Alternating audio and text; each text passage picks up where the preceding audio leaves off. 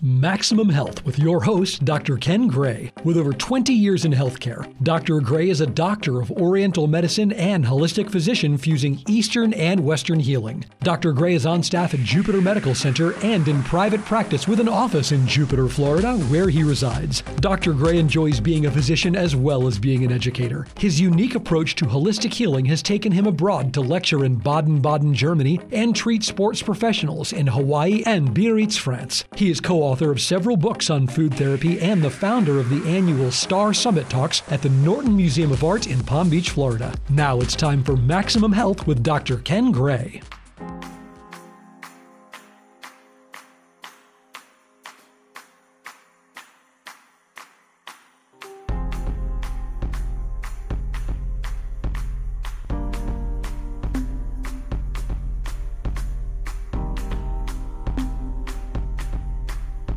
Artiste of the realm, founder infusionary.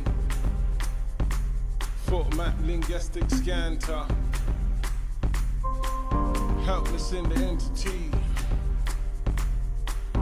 See the cage bird at the bosom of the angry shortfall. One finds a fistful. All engaging all engaging. Welcome back, everyone. This is Maximum Health Radio, Quality Living, with yours truly, Dr. Ken Gray. Thank you for joining us. As always, we have a wonderful guest in the studio with us. Um, sometimes on the phone, but today in the studio. And um, I was fortunate to get uh, two amazing individuals from Treasure Coast Hospice. Um, I wanted to talk about hospice because it's it's really you know, as a holistic physician, I deal with uh, beginning of life, end of life and, and everywhere in the middle. And, um, you know, hospice has long been a word that you think of just end of life, but I've learned there's so much more to this organization. And I'm fortunate to have with me in the studio two principal uh, people from Treasure Coast Hospice. We have April, um, April Price, clinical director.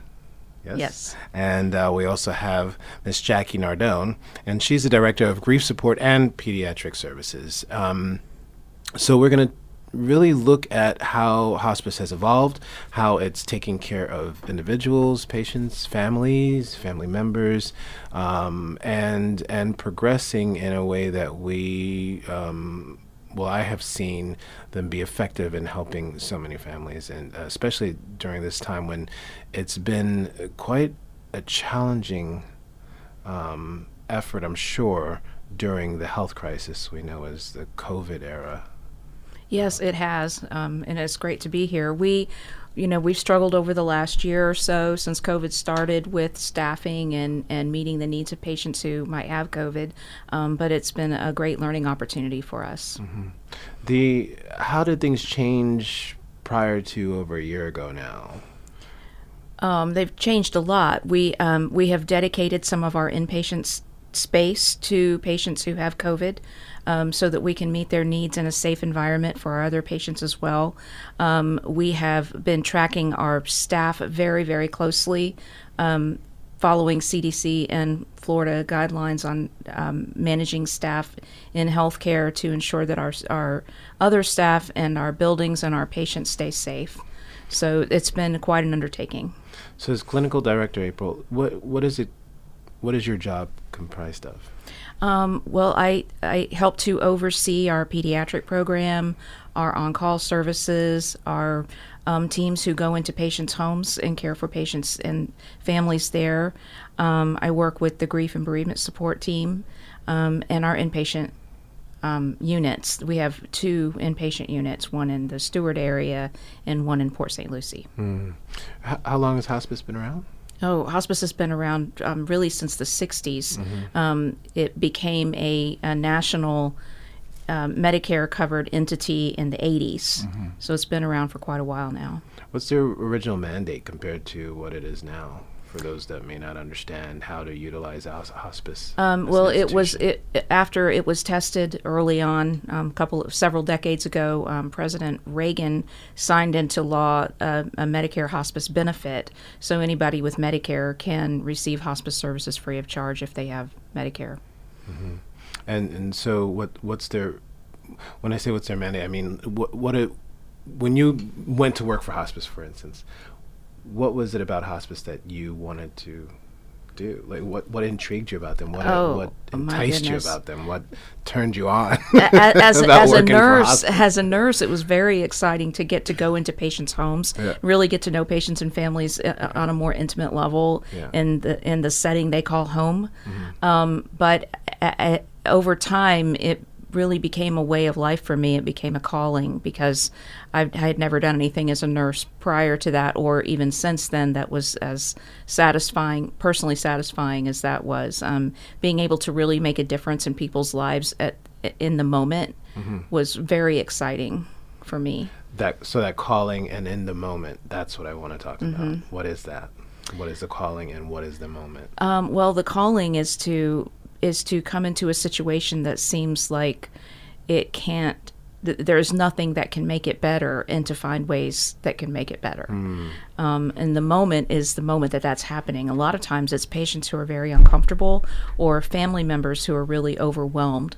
Um, with psychosocial issues, which is one of the, the major things that we do in the, in hospice, is um, help manage psychosocial issues with families, patients. So psychosocial, that's where the psychology of what's going on, Mm-hmm. um, the loss or the, the impending loss. It could be financial problems. Okay. It, it could be um, access to care issues that they might be having. It's so many things that we can step in and help um, find resources for.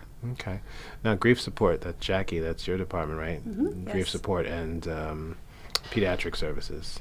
So tell us a little bit about that department. And so that really, you're really getting into the, you know, let's start with the grief support. Great. Um, yeah, our grief support is uh, such a vital component of the work that we do at Treasure Coast Hospice in supporting our patients and our families. Oftentimes, my team will get involved with family members prior to a patient dying, just so we can start working on some of those complicated grief reactions and just helping them through that process, um, as well as walking with them and being present with them when their loved one has, you know, is dying and has died. Um, and then we will continue with the family, the family long after their loved one has died. That um, we have individual counseling and group counseling, family counseling. Um, we do special programs. We're actually planning a, a family retreat coming up, um, and in May. One of the things that I, I, I guess I'm so lucky and blessed to work at Treasure Coast Hospice because we also have these programs open to our community. Um, so your loved one doesn't need to die on hospice care. That we're able to provide that same level of grief support to anyone who's dealing with the anticipated or the death of a loved one, which then opens up, you know, children coming in whose parents maybe were in a car accident or um, parents who've lost children. I mean, just with un, without a medical component to it. So we're, we're blessed to be able to offer that to our community. Now, and you touched on something that something that no parent wants to think about. No one wants to think about in general is, is the death of a child. So that's the pediatric department. How does that how does that differ from the elderly? Um, So it's it's similar in that we have hospice care for pediatrics, um, except they're just a little bit smaller, and we have a specially designated team um, for the pediatric population. I, I'm going to say probably about 10 years ago, when we would get children on hospice care, we didn't have a team that specialized in pediatrics. So it would be, you know, an RN whose maybe focus was elderly, and then they have to get into this situation um, with kids, which is different, Right. um, as well as the social workers, chaplain, um, CNAs, the whole team. Um, so again, about 10 years ago, we were able to have a dedicated pediatric team, which truly has made a difference um, in the lives of the kids as well as the, the parents that um, have to be in that situation. And one thing I do want to mention, so I don't forget to mention it, is that um, recently, I, I don't know how long ago, but there's a benefit that's called concurrent care which allows a family to make a decision to have hospice care for their child, but they don't have to give up any other services, which that's a huge difference with the adult hospice. Um, so this allows a child to receive the hospice and palliative care support and education and medic, you know, and that that part. But if there's something that requires a hospital stay or a specialist, they can continue to receive that treatment, which which is huge and has made a huge difference in the the pediatric world of hospice. What are some cases, uh, and, and and are they growing in terms of pediatric, uh, you know, involvement? Is it is it the department that's growing, and, and why would you say? Um, I think that there, you know, there's always, there has always been children who have died, and I think, I believe that um, they've died in the hospital. Right. So we didn't know about them, and as we get the word out, and more and more of our people get out there to tell them about that we have hospice for kids, um, we have seen a little a little growth. Um, the highest, um, you know, the how, the highest amount of kids we've had on service at any time has been about nine kids for our hospice program. Um, and we see all types of illnesses that are coming on. You know, we have we have cancer, we have um, neurological disorders. Um, really, as long as they meet criteria for hospice care, um, they're able to be on our program. How how long, whether it's a child or an elderly person, what's the longest someone might utilize hospice as a way to transition?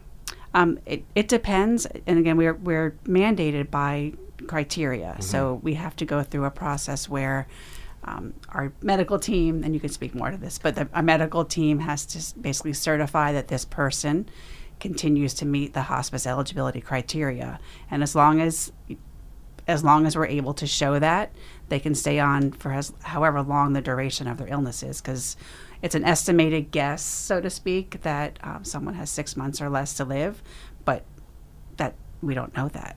You know, if you want to talk more. Yeah, Miss Miss April, can you talk to that? And and and also one thing I want to talk about is you two strike me as very caring individuals, not just knowledgeable, but caring and compassionate. So I would think as clinical director, you you you look for certain um, aspects in people that are hired in and um, and join the team that may be different than a hospital setting where it's very much uh, it can be very uh, much a cold place. Um, Yeah, um, it is a different setting, a different care setting. So um, people who are drawn to hospice and stay in it are generally um, drawn to uh, taking care of patients with very high acuity needs, and and uh, very compassionate, and work well in a, a, a less structured environment than the hospital. So we're generally looking for people to come and work for us who, who fall into those categories. Um, as a, uh, in terms of eligibility for hospice, um, in order, you know, anything that Medicare covers is going to require that we do a lot of, of um, administrative work to help patients. And so we're looking for certain criteria that's based on the person's diagnosis. And then we are we're looking to see what their prognosis is, meaning how, how long do we expect this person is going to live. Um, and there's no limitation. Um, there's no Medicare has never put a limitation on how much hospice you can get. okay. So, um, so we do have some ability to, you know, to evaluate what's going on individually with a patient. And sometimes our patients come off service. We we sort of uh, call it graduating. Um, they they come off service without. Um, um, because they don't have the criteria to be able to stay on, and then they, they can come on again later if they. So they might be in a situation where their mota- mortality is questioned, and they're given sort of this uh, idea that hey, you know, you're, you're going to be checking out soon or It- transitioning. it, it does or- happen from time then- to time. And then somehow through being with you all and receiving obviously some really great care and who knows what else uh, some some divine intervention and lo- extra love from family and you know whatever uh, we can attest these different cases to they come out of it and re-enter life so to speak. Is that the case Um, well, they they re-enter their their um, their regular uh, Medicare benefit. Okay. So um, you know we try to help them stay in their life. That's one of the, one of the things you asked earlier was why do we see growth? And uh, a part of the reason is because I think our culture culture is moving more toward a quality of life. Um, uh, expectation, especially at end of life, than the hospital setting for. Right. a place to go to die. Right. And people often would really rather die in their homes, and we do everything we can to honor that and um, encourage and, and even help find ways to get them to their social to you know their favorite social events and Yeah. to church and Wow. and things that they like to do. Yeah, so that changes things. And, and do you see that with children too, Miss Jackie? Absolutely. Yeah, where Um, they maybe start with inpatient hospice, then transition Right. out. Or, Um, well, because of that concurrent care benefit, Yeah. um, we are seeing kids staying on hospice longer. I mean, we've had our, our kids have been on for a couple of years. Again, Mm-hmm. they're meeting criteria because they don't have to choose. They don't have to choose between hospice and a curative treatment Mm-hmm. or some kind of benefit to help them. So our kids typically stay on um, longer Mm-hmm. um, because we don't have to discharge them most of the time. Right. So you take a supportive stance rather than a sort of end of life stance and um, education support. Right. You know, um, i- with the growth of your scope, which seems to be growing and, and, and meeting the needs of families and you know new diseases, new problems, new syndromes, new social settings. Um, are you implementing new types of treatments, care, um, integrative or otherwise, holistic? You know, for instance, as Treasure Coast Hospice offer juicing? I don't know. Uh, well, we're know. always looking for the most updated, evidence based, really cutting edge palliative care um, that we can provide our patients. And we have access to pharmacists. Um, many of them are, are um, palliative care certified. Physicians, we have multiple physicians on staff um, who have palliative care backgrounds, and we're you know we're regularly reviewing studies and, and doing everything that we can to make sure that our patients get the the very best palliative care that's available to them. Has that transitioned into utilizing acupuncture and juicing and Oh, well, it's it's it's all individualized to the patient, and yes, we do we do use those. Really? Um, Okay. Yeah, and often uh, you know we do have a volunteer program. We have a Mm-hmm. lot of volunteers who come um, able to do we we do massage therapy, uh, music therapy, and I'm sure we've had people who do Reiki. I've I've Mm-hmm. yeah, the healing experienced touch that. buddies have they come come up there? Do you know? I, I'm not sure. Some sure. ladies, okay, they're more around here, but I've had them on my show, and they they I think they. we would welcome them. Absolutely. Um, absolutely would welcome them. Um, but yeah, we're we're open to all of those things. And and yes, I have personally experienced Mm-hmm. patients who've been getting acupuncture, and we continue to do that. And Yeah. our and our massage therapist that we have on board, um, she just became recently certified in aromatherapy. Mm. So she's incorporating aromatherapy with her massage therapy, and then our music therapy program Right. has just grown. I mean, it, we're we're really seeing how we can support the patient and family in a different way. Yeah, how do you utilize the music therapy? Just the music therapies are used um, with our adult patients as well as our kids Mm-hmm. and to help with pain Mm. um, agitation anxiety they do some life review um, as well they do some recordings with the you know with the patient we have one recently where um, it was a dementia patient and the music therapist was with her and the dementia patient just started singing and remembering, you know, something from some time in her life, and um, we were able to record that with the family's permission. And now the family has a, you know, a recording of mom singing, and you know that they have that. So like a like a legacy project that they have. This is But wonderful. It's This it's wonderful to see the music therapists Yeah. go in with their, their guitars and, and sing and get people excited and and um, singing along with them. So- Yeah. And I'm sure you use uh, pet therapy or animal therapy, and Yep. that's Yes. become very popular everywhere. Yes. So I've seen it a lot more. Um, the hard question: What does it look like when there are no more options, and you just know that this patient doesn't have much longer? What can someone expect to experience who knows nothing about hospice and knows nothing about end of life care? um, medication wise, care wise, specialist wise? What what does that picture look like? they can expect to have medications or treatments or both that will make them comfortable at end of life. They can expect the family members can expect to have support from our interdisciplinary team. That means our social workers, chaplains, our nurses, our physicians, our nurse practitioners, all of our ancillary services like music therapy. um, they can expect to have all of those things there to help support them during a very difficult time. They can expect the family can expect to have bereavement services, which are grief um, and bereavement counseling for at least a year following the death of a loved one. Um, they can expect to have all of the support they need right there in their home. Um, we, and we we work very hard to make sure that that that, that experience is is as good an experience as it can be given the circumstances. Um, and this is a question I think I want to hear from both of you, and this is something that I've seen, and thankfully not so much, but it, it comes up.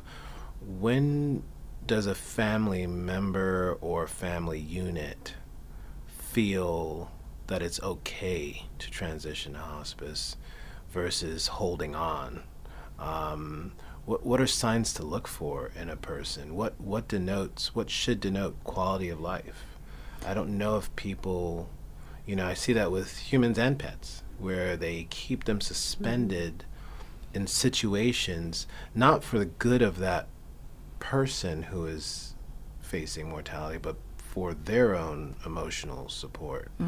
Um, and at the, you know, un- un- unfortunate um, occurrence of that person's uncomfortable and, and lack of quality of living. So, what are some key signs to look for? Well, we're we generally educate people that we're looking for um, functional decline. So that would mean somebody who's having more trouble walking or getting out of bed. Maybe they're sleeping more. Maybe they've lost their appetite or they're losing their appetite. They're not drinking as much as they used to. They're losing weight. Those are the, the kind of things um, in light of a disease process when people get to a certain point in a disease process or they have uh, they're of advanced age that we that we're looking for and that's pretty much how we educate the public on what to look for in terms of um, when somebody might start thinking about hospice. So, physical decline, appetite decline, where they're just losing weight and not eating, mental acuity, where they're not there, They might be falling a lot. falling a lot. Okay. And I that- can, if I can add to that Yeah. as well, um, one of the things that is so important, and I know it's it's difficult for families, but is to have that conversation. Um, you know, be able to sit with your loved one and say, when the time comes, what is this going to look like for you? What What do you want? What are your wishes? Um, oftentimes, families, just because we want to keep going, we want our loved one to keep going, but we don't have that conversation, and that's just vital. So, to kind of answer your question, you know, have your have listeners, have people really just start asking their loved one, listen, when the time comes, what do you want this to look like? Do Yeah. you want treatment? Do you want to go to the hospital? Um, and and if if we're able as a person to listen and hear what our loved one's saying, oftentimes they're telling you, I don't want to go to the hospital anymore. I don't want to do any more treatment. I want to stay home. Mm-hmm. I want to be with my family for whatever time mm-hmm. I have left. But the patient may keep going because the loved one's like, let's go. Right. And you just gotta you gotta be open to have that conversation. Right. And it's and it is it's hard. It's a hard It- conversation, It but you gotta have it. Mm-hmm. And it comes down to quality of life. What does quality of life look like for you, yourself, your loved one, your children, you know? That is a hard question to ask because people think in terms of quantity of life, which in some cases is not Right. at all what we should be looking at.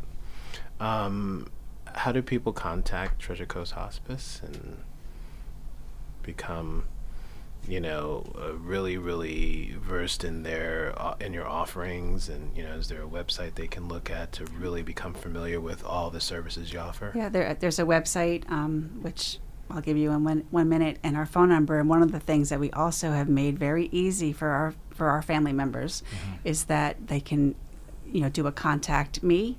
So they fill out a, a form on our website. We contact them. That way, they can go on at 10, 11, 1 o'clock in the morning, and still have their questions answered instead of having to wait between nine and five because that doesn't occur between nine and five. Right. Right. And that website is treasurehealth.org, all one word, treasurehealth.org. And you can reach us at our main number, which is 772 403 4500. Beautiful. Well, Miss April Price and Miss Jackie, this has been a wonderful time of education, becoming a little bit more comfortable with a subject that I don't think just, just we just don't like talking about, um, but we need to, and that I think is one of the really important um, lessons that we hopefully will our audience will hear is that do have these conversations every once in a while with your family. I know I, you know, with one with one of my dads, my biological one, he never wanted to talk about it, and he and even after his second stroke, it, eh, he's going to live forever, and he didn't, and all he did was create more. It was. It, it was hard for me just to grieve as a son who has to worry about all those other things going on um, that should have been dealt with beforehand and prepared for so that I could have that time to grieve. And I don't even know if I've still done it. you know, oh, yeah, because it comes and goes. It comes and goes. Right.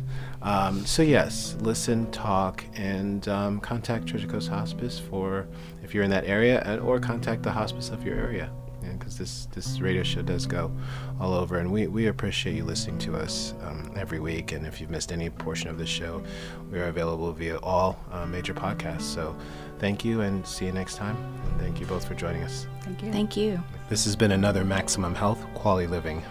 See you next time.